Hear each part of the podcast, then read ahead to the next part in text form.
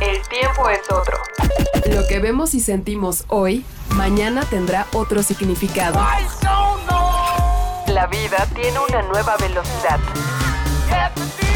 Tutti frutti y sopitas. Somos solo humanos que encuentran música. chilango, que chafa chamba te chutas, no checa andar de tacuche y chale con la charola, tan choncho como una chinche, más chueco que la fayuca, con fusca y con cachiporra, te pasa a andar de guarura. Mejor yo me echo una chela y chance enchufo una chava. Chambeando de chafirete, me sobra chupa y pachanga. Si choco saco chipote, la chota no es muy molacha. Chiveando a los que machucan, se va a morder su talacha.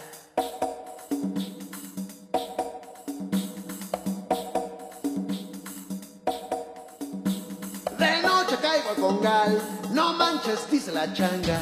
Al choro del te por ocho, en chifla pasa la pacha. Pachuco, cholos y chundos, chichifos y malapachas. Acá los chompiras rifan y bailan tibiritábara. Y bailan tibiritábara. Y bailan tibiritábara. Niñero mata la bacha y canta la cucaracha.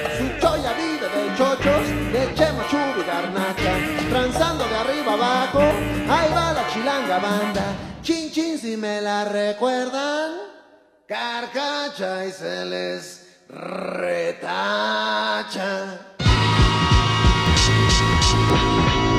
Este año se celebran 50 años del nacimiento del rap y del hip hop y como probablemente ya han podido leer si están suscritos a nuestro newsletter o conectados a nuestras redes sociales, sí, hemos decidido dedicar todos nuestros espacios para hablar y explorar de uno de los géneros más queridos, importantes y trascendentales del mundo moderno. El rap, como muchas de las cosas brillantes que pasan en la vida, podríamos decir que fue una coincidencia. Sí, sí, seguramente estos días, estos meses y estas semanas leerán una y otra vez la historia de cómo el rap nació en una fiesta en Brooklyn en 1973. Sin embargo, tendrán que pasar todavía seis años para que el mundo pudiera escuchar un disco oficial de hip hop. La historia está narrada por los protagonistas, pero también por testigos que han ilustrado a lo largo de estas cinco décadas lo que vieron, pero quizá lo más importante, que es lo que sintieron. Son precisamente esos recuerdos lo que más nos gusta. Y que el hip hop haya nacido en una fiesta resulta un tanto poético y muy especial, porque es precisamente en esas bacanales donde digamos que la mayoría de las expresiones artísticas han tenido sus mejores conexiones. Vaya, un ejemplo de eso es precisamente cuando estás ahí en la- y ponen la rola y dices, "Ah,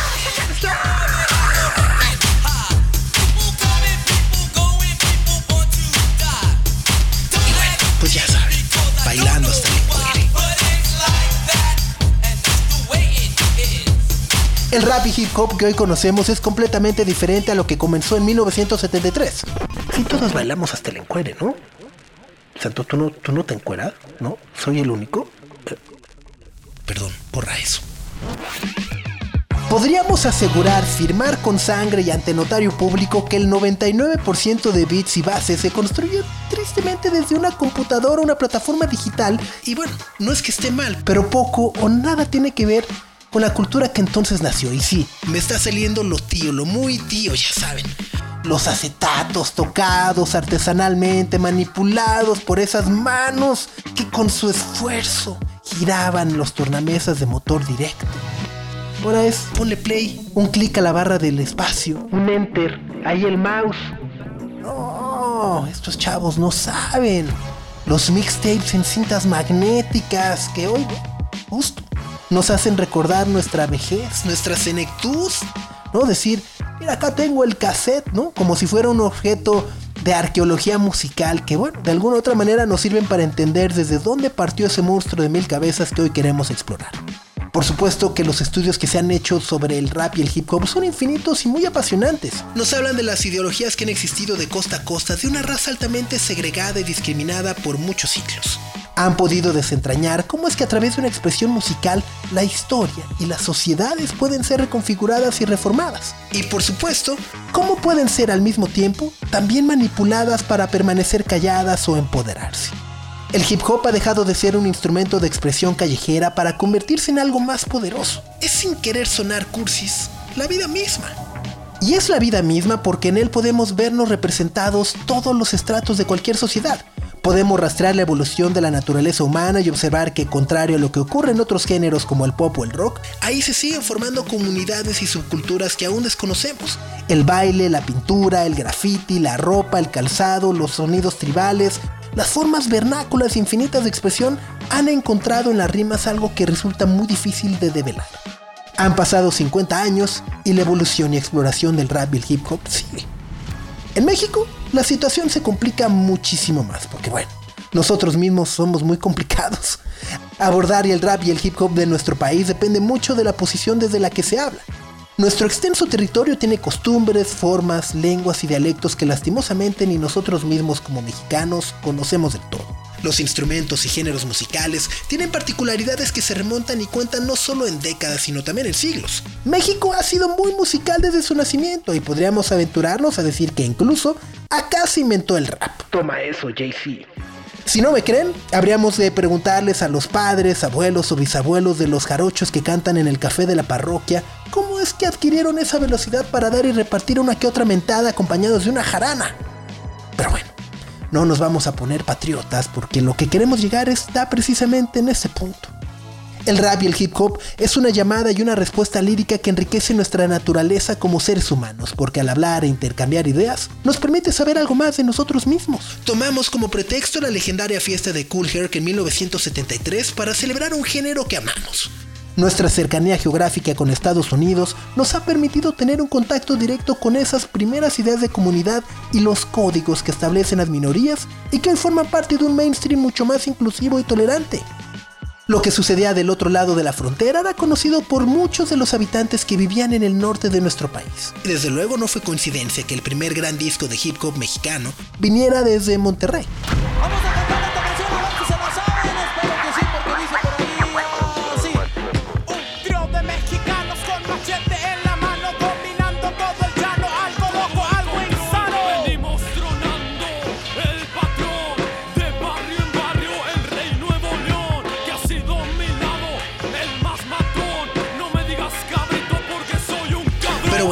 Muchísimo antes de llegar al control machete y el mucho barato, uno de los grandes datos del rap en México y del hip hop es saber que la primera rola que se rapeó en nuestro país fue ni más ni menos que cortesía de Memo Ríos. Sí, el mismo de aplausos, aplausos, aplausos.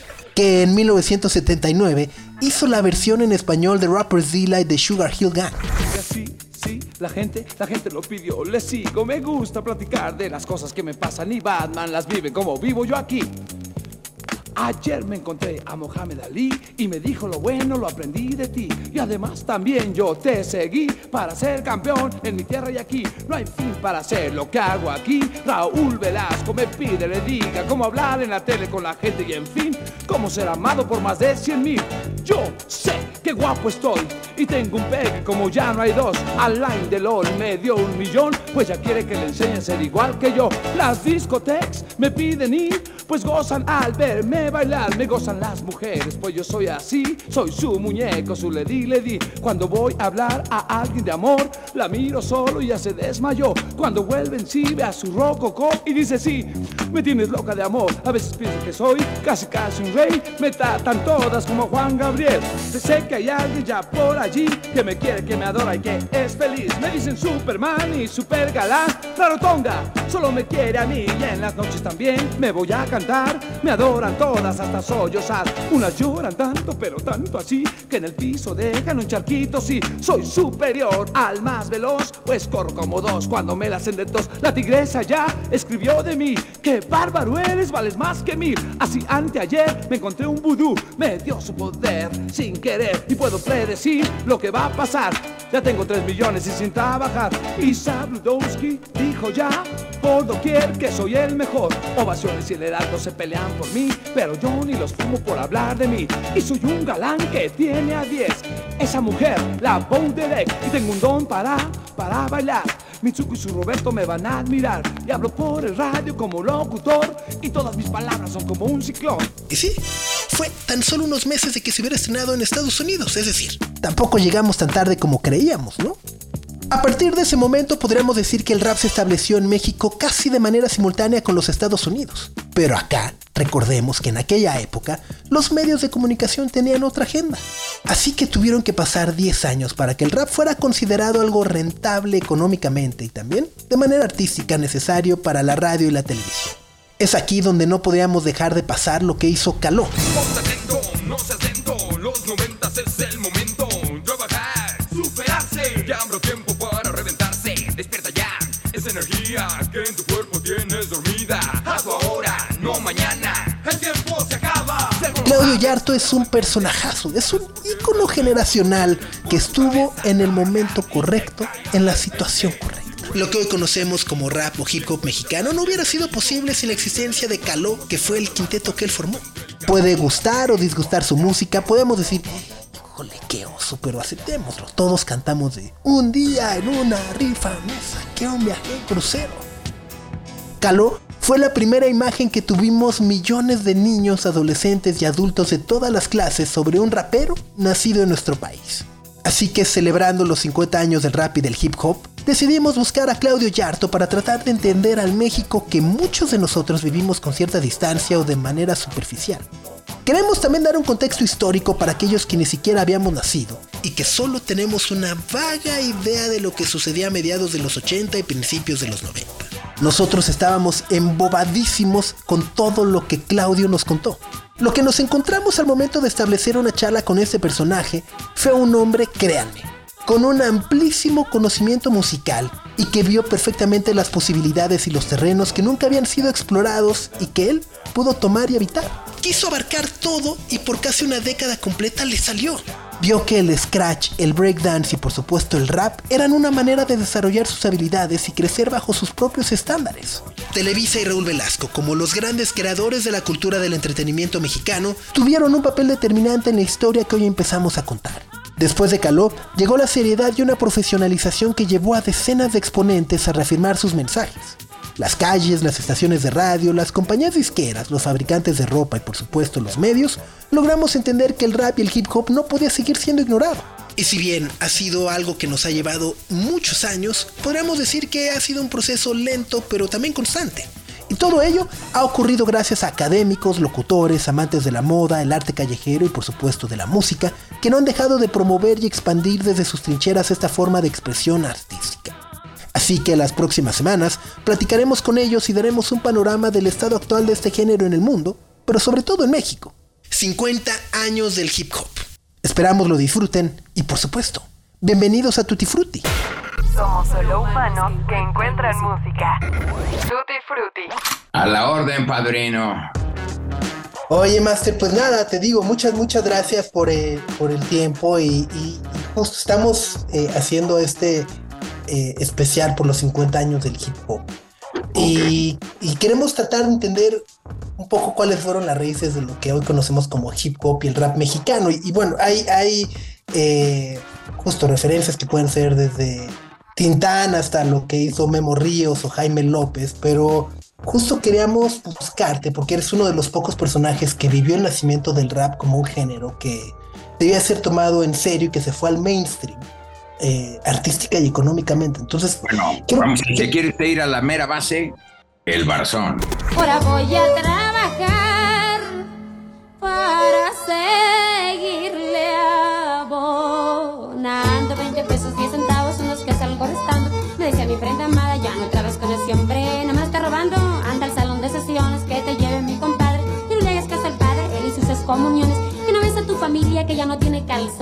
yo tengo ya faldilla, ni tienes pantalones. Nomás me quedé pensando porque dejé a mi patrón. Me decía mi prenda amada que vaya el patrón al cuerno. Como estuviéramos de hambre si te has seguido creyendo de lo que te decía el cura de las penas del infierno. Viva la revolución, muera el supremo gobierno. Se me reventó el barzón y siempre seguí sembrando. El barzón del siglo antepasado, ¿verdad? Fue la primera vez que yo traté de hacer un rap, porque técnicamente me digo hasta la cuyente pues era un rap, pero pues estaba disfrazado como de rancheras. Entonces, bueno, 1973, Hurricane de Herculoids sacan el show donde ponen por primera vez a un DJ haciendo loops con los discos de vinil y rapeándole arriba, ¿no?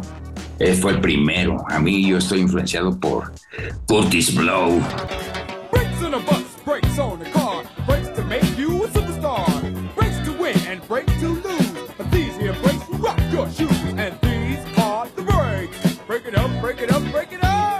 Porque yo quería rapear, porque tuve la oportunidad en 1983 de trabajar en una discoteca en Cuernavaca, se llamaba El Bianco, y me había contratado un español y dijo, yo la voy a levantar esta y que se trae los bailarines de la película Breakdance que estaban en su mero mole en ese instante. Ahí venía Kid Frost, de 16 años. Kid Frost fue el que sacó This is for the Raza. Yo soy chingón ese, like Al Capone ese, controla todo, so don't never try to sweat me. Some of you don't know what's happening, que pasa, it's not for you anyway, cause this is for the raza. Entonces yo cuando lo vi rapear y lo vi escrachar y le grabé todo su show porque se tuvo que conectar a mi mixer, le grabé todo. Mis influencias del rap pues, Curtis Blow, ¿por qué? Porque traía las letras atrás. Y Total. empezar a hacer yo el Hello Party People, I'm Claudio Joe, le puse Claudio Joe porque era Hello Party People, I'm Curtis Blow, King of the Rap and 10 Years Pro, pero mi inglés era terrible, entonces lo tuve que hacer en español, padrino. Y, y justo, a ver, eh, quiero remontarme un poco a la época eh, donde vivías en la unidad de independencia y estabas aprendiendo justo a, a- a- a mezclar con el tornamesismo, eh, escrachar y demás. ¿Qué era lo que más te apasionaba en aquel entonces y justo quién te enseñó a escrachar? Ya en la unidad de independencia yo ya venía de trabajar en el Christine y en el Risky Business de Cancún. Ahí el maestro Freddy Ramírez era el que me decía, vamos a los concursos de DJ a, a Nueva York. Se llamaba el New Music Seminar en Nueva York. Estoy hablando de 1990, no, menos, 86, 87. Y vi por primera vez a un DJ, bueno, ya había visto al maestro Kid Frost haciendo scratches. Ahí le copié la técnica porque antes se usaba con una línea y decía, ah, cabrón. Ya sé cómo le hacen para que se oiga cortadito. Ya después, bueno, viene el scrap, vienen varias técnicas diferentes para que se oiga cortado. El primero que me enseñó que yo vi que un DJ jugara con estos tornamesas, pues fue Keith Frost, de 16 años. De hecho, él sacó is for the Raza, que llegó al quinto lugar en el Billboard, en el Top 100, el mismo año que yo saqué El No Puedo Más, en 1990. No puedo más, no puedo más. En este instante sentí el calor de tu cuerpo junto al mío. Es delirante. O sea, yo le aprendí, yo le aprendí a ese chavo viendo, porque le decía, enséñame tus discos, me decía, "Eh, no te voy a enseñar. Y este, y fue la primera vez que vi a un DJ que pusiera sus tornamesas en la, en la pista. Entonces, en la pista puso sus tornamesas, dije, ah, qué perro se ve, y de repente, pues tuvo que sacar una línea a mi mixer, y clic, estuvo dos días y le grabé dos días este, todo su show, y ahí es donde yo empiezo a, pues, a ver el tema del, del rap. Como en inglés no me salía muy bien, pues lo empecé a hacer en español. No sé si es leyenda urbana, a lo mejor tú me desmientes ahora, pero soy yo el primer rap que produjiste fue con Alejandro González Iñárritu para WFM, eh, el rap de los animales. Expresión animal, lo utilizamos con un track de Busta Moves, se llamaba Young MC, la que se llamaba Busta Moves. Y este, y sí tengo un rap con Alejandro González Iñárritu y me gustaba tanto su voz que por eso lo invité al principio. Entonces 96.9 Magia Digital transmitiendo desde la Ciudad de México. Y tuve la oportunidad, ¿verdad? Ya después, cuántos años se convirtió él en, en un monstruo, pero él también tuvo una vez la oportunidad de sí reconocer que, que había hecho un trabajo bueno como rapero. Y este, y él no, como que no quería este, aventar mucho hasta que Joaquín Díaz, eh, yo ya rapeaba el- el- la taquiza de Chava Flores. Si a ustedes de la canción se les ofrece algo, se les antoja algo, les advierto que ya no hay de buche, ni de nana, ni de, ni de cuerito, no, tampoco menos. pero la hacía de taquiza. Poco más una taquiza que mi más ferviente amor. Entonces la hacía con Tom Locke.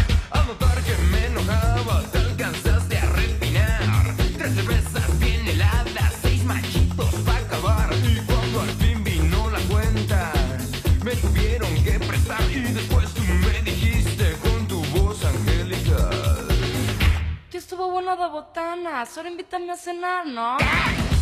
¿Qué tiene? ¿Que tú no tienes hambre? Y me dice el vampiro, que era mi jefe de cabina ahí en el Magic, me dice, vamos a W. Ya fui a W, quería ya trabajar ahí. Y le dije, échate el rap de los tacos. Y se lo enseñamos a Alejandro y Alejandro lo presenta. Y ya por eso se le ocurre la idea de hacer el rap de los animales. Una promoción donde todos los animales según hablaban, este, lo que sentían, ¿no? Hablando la jirafa, hablando el chango, hablando el mono. Y ahí me tocó hacer un rap con él y es espectacular voz de Alejandro González Iñárritu, ¿eh? Raperrísimo. Aquel que encuentre por ahí el rap de los animales, mándemelo, por favor. Que lo role, por favor, sí, porque además es inconseguible. Pues sí, yo ya lo estuve busque y busque, padrino, y no me va a quedar otra más que volverlo a grabar. El tema es ir a Canes a que vaya y grabe Alejandro González Iñárritu su idea del rap de los animales. Oye, y hablando de, de W, no puedo más. También se grabó en los, en los estudios y de ahí conocemos el salto que diste para acabar filmando en Polygram, ¿no? Y acá, me gustaría hacer un paréntesis y regresar y preguntarte algo eh, que nos apasiona muchísimo, que es el periodo del tonamesismo, que te llevó a ser el DJ estelar de Bianco en el Casino de la Selva, ¿no? Y, y aquella anécdota que se remonta a la existencia del vinilo ya mezclado que tocaste en un antro en la zona rosa. Es correcto. Bueno, el tornamesismo, te digo que, bueno, yo siempre fui estorbante, o sea, era ayudante, ¿no? Desde chavito, yo empecé a trabajar en la discoteca, desde muy chavo, desde gerente de alimentos y bebidas, digeridas en el baño, ahí, para poder entrar a la tardeada sin pagar cover. De ahí pasamos al garrote, ¿verdad? Estuvimos en la barra, Quisimos meserear, pero dije, no, a mí lo que me gustaba era la música. En esos tiempos era el maestro Héctor Fara Fer Siniestra, Roberto Hidalgo, Pepe Vargas, Toby Vargas, Cuauhtémoc. Los DJs de aquella época, cuando yo tenía 16 años, me decían Mr. Billetes porque nunca tenía para entrar. Pero siempre me colaba, ¿no? Tenía que hacer algún truco, les hacía el cubo de Rubik o, les hacía el pasito de Michael Jackson cuando nadie lo hacía y ya me dejaban pasar. Pero siempre estuve buscando, ¿verdad? Y el DJ, el que a mí me parecía el mejor en ese momento, se llama Jaime Plata. Él era el DJ de la discoteca de arriba, que se llamaba San se llamó Papa, luego se al final se llamó News, pero bueno, cuando se llamaba, este, todavía creo que le volvieron a poner Beatles. Este, pues yo ya mezclaba en, en, las, en, las, en la tienda de Sanborns. Un saludo para el señor Slim. Ahí estaba Arturo Cuevas, otro DJ que era encargado de ahí, de donde estaban las tornamesas, y yo le dije, presta. Y entonces ahí practicábamos, porque pues no había para las tornamesas, era difícil eh, las tornamesas, había muchas tornamesas, pero de banda, no las buenas, las de motor directo, que al final quedaron para hacer los shows. Las de banda les aventabas y salías. Pero el, el truco es que yo mezclaba muy bien en Sanborns, ¿verdad? ahí en, los eléctricos de Sanborns yo mezclaba espectacular y me y Arturo era ayudante de Jaime y le dice no él sí sabe mezclar déjalo mezclar entonces me voy con Jaime me, me deja el disco me da el disco que voy a mezclar ese disco a la hora de que lo aviento este em- se empieza a caballar porque pues no sabía estaba bien nervioso se empieza a caballar lo saco se acaba le subo al otro entra una balada porque en un LP y me dice sácate de aquí entonces cuando lo vuelvo a lo vuelvo a ver porque yo lo estaba buscando como DJ porque yo quería trabajar con él porque él era el, el- para mí el mejor DJ y decía me lo encontré y él ya trabajaba en el 9 y le digo pues yo aquí de tu ayudante metido en la cabina con ahí con los barrotes acá, DJ Buga y la chingada y ese lugar se llenaba durísimo y era un cóctel yo ya estaba mezclando, yo ya mezclaba, me dejaba, me dejaba tocar. Un día hasta se hizo el enfermo para tocar y yo empecé a tocar y ya nada más oía cuando me decía, cágala, cágala, ahí queriéndolas arreglar. Y bueno, en ese tenor, ¿verdad? Pues ya llevábamos los domingos, las tardeadas, me daba chance de tocar los domingos. Y un día de cóctel, que era el día, el día fuerte del, del numerito, como le decían en aquellos tiempos al 9, del señor Henri Donatiu, que hizo el metal después de muchos años, me dice, mira, acabo de comprar este disco de disco mezclado aquí enfrente. Estaba disco Sorba, enfrente del, en la plaza ahí del Ángel, y ahí estaba, y, y compró un disco mezclado de puros hits. pero de, se tocaba High Energy, se tocaba Lo Verde, se tocaba Sylvester, se- o sea, se tocaban de ese, de ese swing y venía un disco mezclado espectacular. Pues no, el único disco mezclado antes que yo había visto era el de Gloria Gaynor de Never Can Say Goodbye, Honey Bee y Casanova Brown, que venían todas pegadas. 1974-75. Y cuando oí esto en el 82, dije, ah, mira, le hicieron como este, pero entonces imagínate, eran los cambios uno tras otro, ¿no? Ya sabes que antes te, te esperabas, solo había un momento para hacer el break y cambiarla, y vámonos con los discos. Entonces este empezaba cada 16 tiempos a cambiar de hit, hit, hit, hit. Entonces me dice, güey, voy a poner ese pinche disco de 18 minutos porque de aquí al baño me voy a tardar un buen cabrón, porque luego está muy lleno, entonces lo voy a poner mezclado, te dejo este puesto aquí listo para que para que lo mezcles, ya nada más empátalo, entonces ya estaba yo así y me veía que todo el tiempo estaba yo así la llegada y estaba el pinche disco a todo lo que daba cambio y cambio y cambio. Y llega el maestro Amado Recio que le agradezco mucho pues el DJ que andaba buscando le digo "Ah, cabrón espérate. ¿qué quieres? no quiero que te vayas conmigo a Cuernavaca le digo no padre yo aquí trabajo en este lugar yo ganaba 500 pesos Jaime ganaba 2.500 era un barote 2.500 Sí, sí, sí, sí, sí. y entonces le digo, no, yo aquí, este, ¿cuánto vas a pagar? Me dice, ¿cuánto ganas? Le digo, no, yo aquí gano 2.500, ganaba 500. No, yo aquí gano 2.500.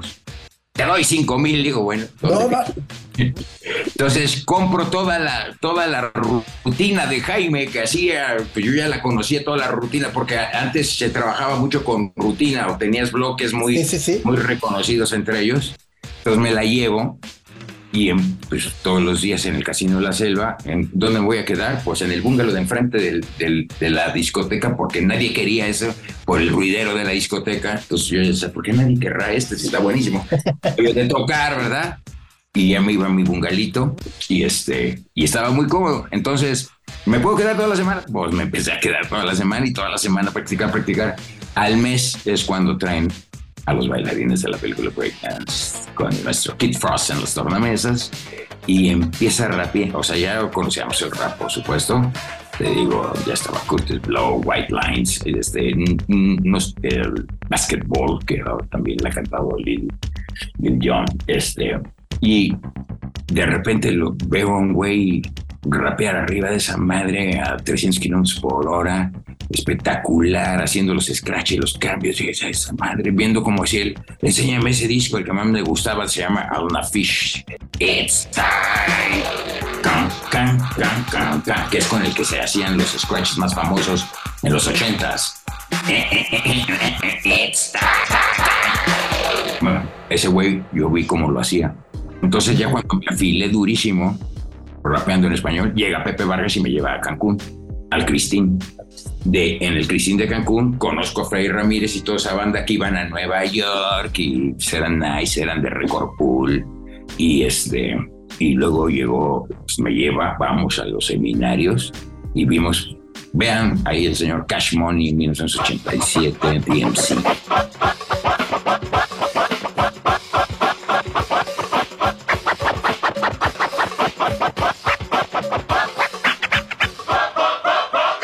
Unas cosas que decías tú para ese tiempo.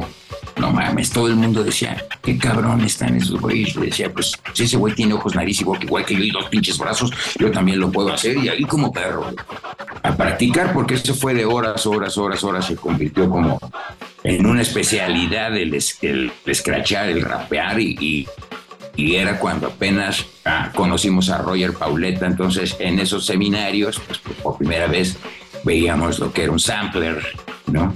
Los Sansón, o sea, SR10, este, y todas las canciones las ampliaban.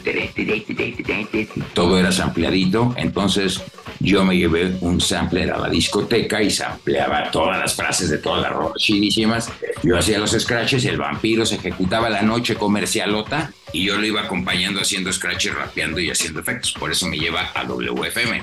Pero cuando pido trabajo en WFM, dice Martín Hernández, no, soy Martín Hernández, no hay trabajo aquí, güey. Era cuando estaba Martín Hernández, Martín Delgado, eh, Charo Fernández, la leyenda viviente eh, y Joaquín Díaz estaban ahí editando y técnicamente me enseñaron a hacer un poco de radio y me invitan a un programa de DJs que tenía Marta de Baile en Alfa. Lo negro negro del radio decía que se llamaba el programa. Entonces cuando me entrevistan me dice, oye, ya cuando termino, pues no te quieres, ya le dije, ¿no? Este, hago scratches, rapeo, produzco, mezclo, enderezo jorobados y la chingada.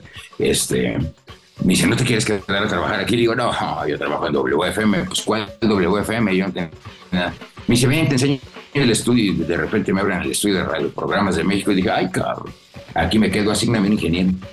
La historia es chistosa porque el, el, el haber llegado a, a, la radio hizo que yo llegara a la industria en Polygram para comprobarle al señor Vallarta que mi música no servía, me decía. Y me, iba, y me llevó una disquera con el señor Riverol. Eso la rolita ahí. Patrón, patrón, ya está, ya, ya encontré lo que buscaba. Vámonos. Pues ya los había yo visto bailar en el Magic. Hicieron una, una, una promoción de un refresco Sprite House se llamaba. Y cuando los vi bailar dije, ah, cabrón, estos güeyes sí bailan. Porque nosotros veníamos de Cancún y sí veíamos güeyes que bailaban chingón, pero estos güeyes bailaban igualito los dos. Y luego me invitaron a un programa de música futura y resulta que eran los FM, nosotros queremos ser rap, pues ese soy yo, güey. Ah, pues entonces nos juntamos, hicimos esta banda, ¿verdad?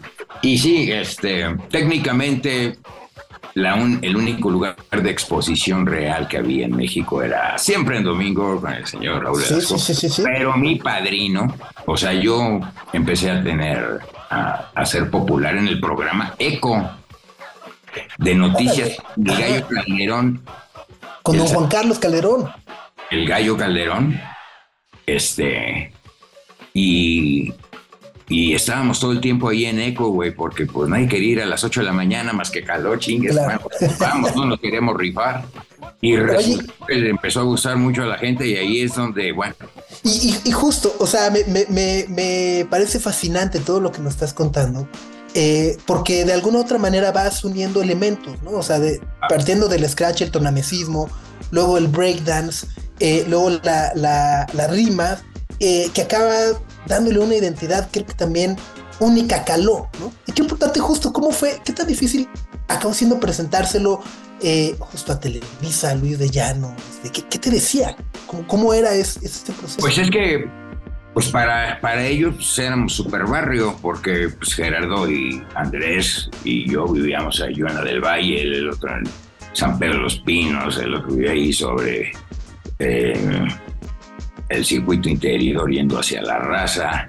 Y pues ellos bailaban en la calle y se rifaban en la calle y se veían Street Fighters, ¿no? Y pues yo, y yo todo tapado así, con gorra y lentes, todo lo que tapa ayuda. Y decía, decían, no, es que se ven muy agresivos, que la chingada. Pues, hasta que empezamos, te digo, a salir en eco. Y en eco y en la radio empezó a tener éxito, no el planeta, que fue la primera, sino el capitán. Un día en una rifa me saqué un viaje en crucero y dije, oh my god, eso es pa' gente de dinero. La fama y la fortuna que ahora me acompañan. Mira que soy suertudo, desayuno con champaña. Era la que no queríamos cantar porque yo decía, no, cabrón, yo soy house rap, yo soy houseero, a mí me gusta Mr. D, Doc Lacey, todos esos eran los raperos que rifaban en aquel tiempo. Y este, y el capitán, pues era la isla de Gilligan, que se inventó el pinche Sintec y le tuve que inventar esa letra para que le quedara la rola que se ejecutó. Y yo decía, no, no, no. Esa es una de las reglas de oro, ¿verdad? Cuando tú eres productor y le presentas a alguien una pinche canción que no le gusta, esa es la buena. O sea, ¿tú se la presentaste originalmente a Cinte? No, no, no, no, no, yo llegué con el Planeta House, sí, este, eh, este, ¿cómo se llama? Marshall Jefferson, estilo de Marshall Jefferson, y llegué con No Puedo Más, estilo Technotronic, sí. este, y llegué con, llegué con un R&B, pero entonces ya cuando oyeron esas rolas, el No Puedo Más, que fue por la cual me, me le llamó la atención al de, al de artístico y repertorio, al AIR. AIR, ajá. Cuando antes había AIR, ahora son aguas y refrescos, güey, porque ya no hay chamanes. En ese swing ya las disqueras son más pequeñas. Este, el aguas y refrescos agarró y le, le mostró esa, pero entonces le dijeron, oye, sí. Ah, es que iban a producirme, Alex, o sea, llamaron a Alex Intec y llamaron al Cacano Cepeda, el hijo de, María Victoria, Alejandro Cepeda. Y llegó primero Sintec y pues se las regaló. Y dijeron, ay, como es prueba, nada más seis pinches rolas. Ay, pero hazte una pinche cancioncita para la radio porque este güey viene bien pinche underground, ¿no? Nosotros veníamos del 18, del túnel en Estados Unidos, del, del Sun Factory, oyendo todo. Veníamos con ese rush. Y pues era 100... es- Me decían, porque fuimos a Villarreal de Melody, me decía, es que México es balada, Teremín". Y no nos dejaban y no querían sacar eso. Y hasta que este señor dijo, pues a ver. Y me dice, ¿eres tú solo? Y le digo, no, güey, tengo bailarines, espérame tantito. Nos vemos pasado mañana. Y entonces agarro, pues yo ya traía a Gerardo y a Andrés conmigo jalando. Bueno, ellos ya jalaban en, está haciendo, eran bailarines de Sasha, pero yo les presenté a María y a Maya y se hicieron un grupo de baile este, que iba a las discotecas los jueves a los concursos de- de piernas o el de, al de camisetas bojadas, ¿verdad? Y cuando se iban a cambiar las muchachas, le entraban a bailar ellos y yo les tocaba desde arriba, yo los llevé ahí a los jueves del Magic Circus con Eddie Schwartz y ese fue el que les dio. Entonces les iba muy bien, ¿verdad? Terminaban de bailar y como bailaban todo el tiempo parejitos, había otro integrante en, ese, en esa coreografía que se dedicó a, a conductor que se llama Jean Duvergier. Sí, sí, sí, sí. Ese moreno, ese bailaba duro.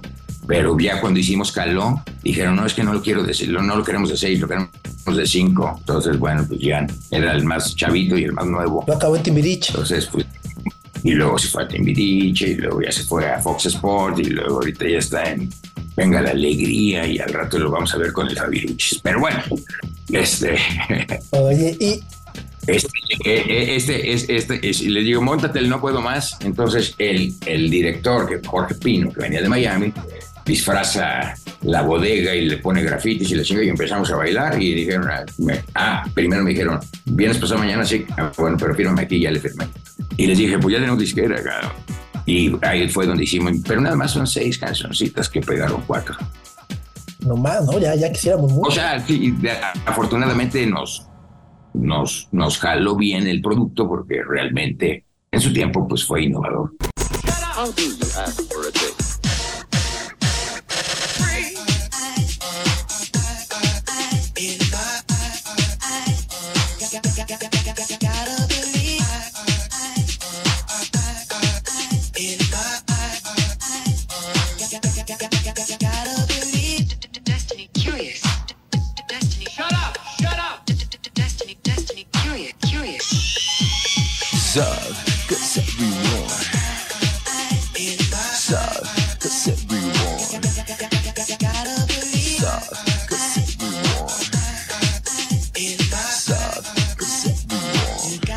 Manera, eh, yo creo que fueron los, los, los que, los que el rap, eh, lo hicieron mainstream en México. Es que mira, muchos raperos dicen es que Caló no son raperos. Digo, pues raperos, raperos, no, no. Pues sí, sí, rapeamos, somos DJs, somos coreógrafos, somos cantantes, ¿verdad? Ingenieros, productores. Caló es un híbrido de todos los swings que había en el antro. O sea, no, no nada más el, y no se oía tanto rap más que el house rap, ni siquiera se oía tanto hip hop, hasta que llegó It Takes Two, It Takes Two, que cantaba lo de James Brown, se rapeaba sobre house en Estados Unidos. O sea, obviamente en Estados Unidos había una cultura en el hip hop, pero en el antro, ya este, tropicalizado a México, el house, que el rap que se oía era en house. House rap, Doc Lazy, Let It Grow, Mr. Lee, eh, Jojo Get Funky. O sea, eran, eran raps arriba de 105 bits. No era, no era tanto como hip hop. Realmente caló, pues. Eh, yo hice un disco que, trae algunos tracks de, hip hop que se llama El Regreso del DJ, pero Caló nunca hizo hip hop como tal. Hizo RB o pop eh, internacional como Formas de Amor. O te digo, mm, queríamos hacer, si tú ves, hoy la, la canción Sin Miedo o Medianoche de ese mismo disco, pues eran este, pues RBs bien pops, con sonido, eh, queríamos sonar como Soul to Soul, ¿te acuerdas de Soul to Soul?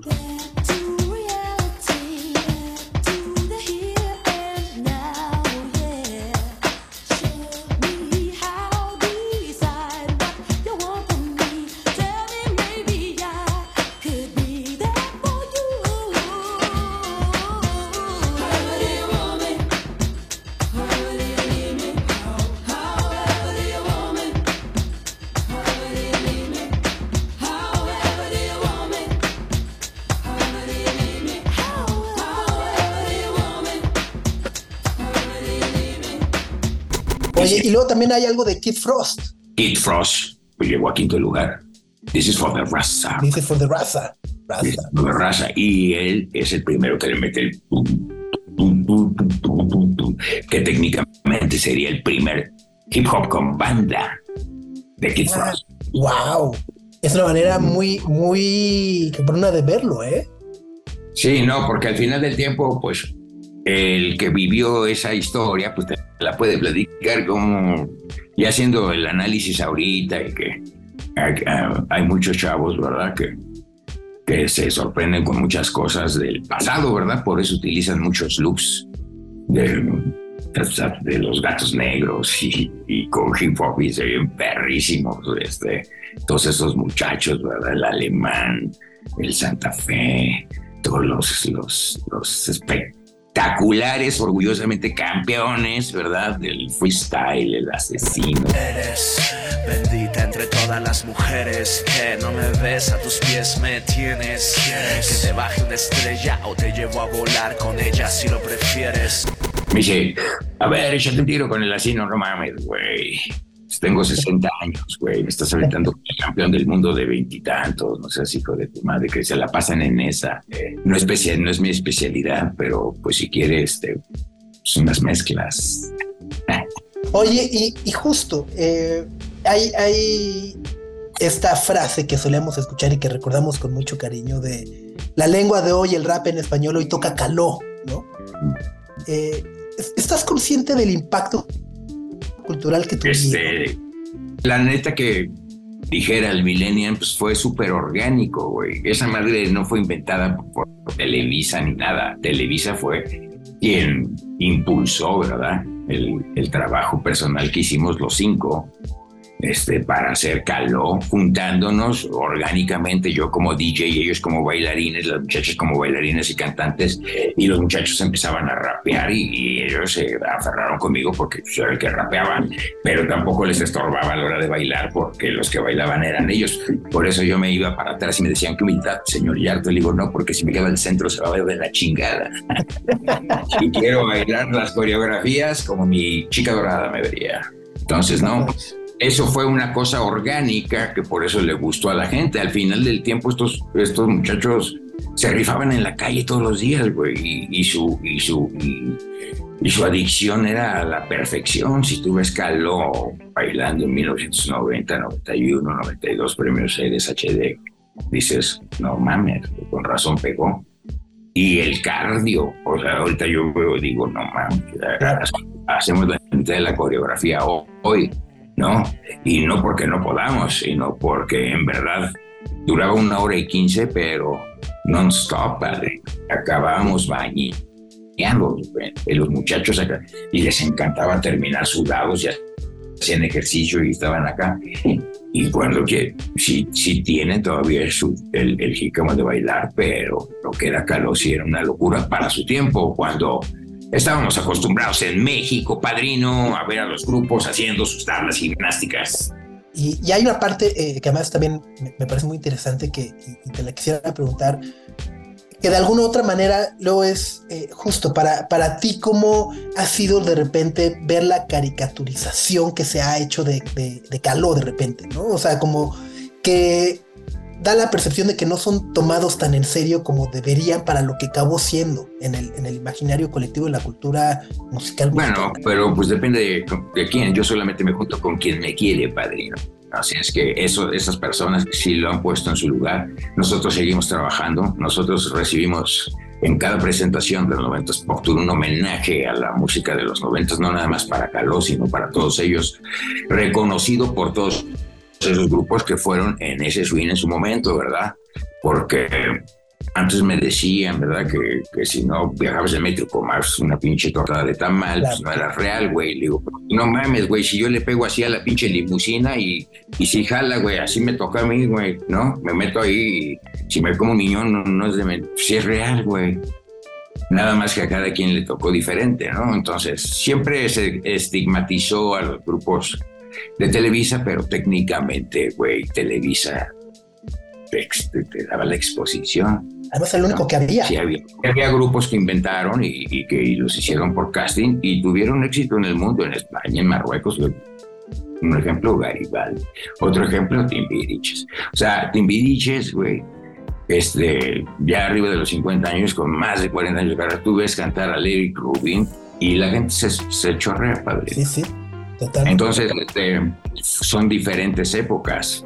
Yo creo, a, a mí me tocó los tiros de DJ contra DJ haciendo scratches. Las con- batallas, ajá. las, las batallas y yo ya no le seguí, ¿verdad? Porque fue cuando ya encontré otro camino, eh, que fue el de cantar y producir, y este, hasta de conducir, ¿no? Eh, pero me hubiera encantado haber nacido en la época de las batallas, porque yo soy tan bueno rimando que tanto rimando una clase de rima que no te lastima que solo te anima sigas parado sentado en la artista gozando y con sopitas aquí, la sopa soltando.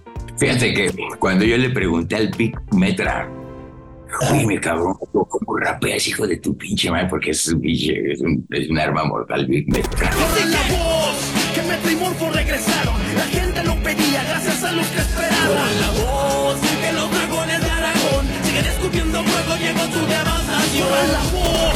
¿En quién te inspiraste?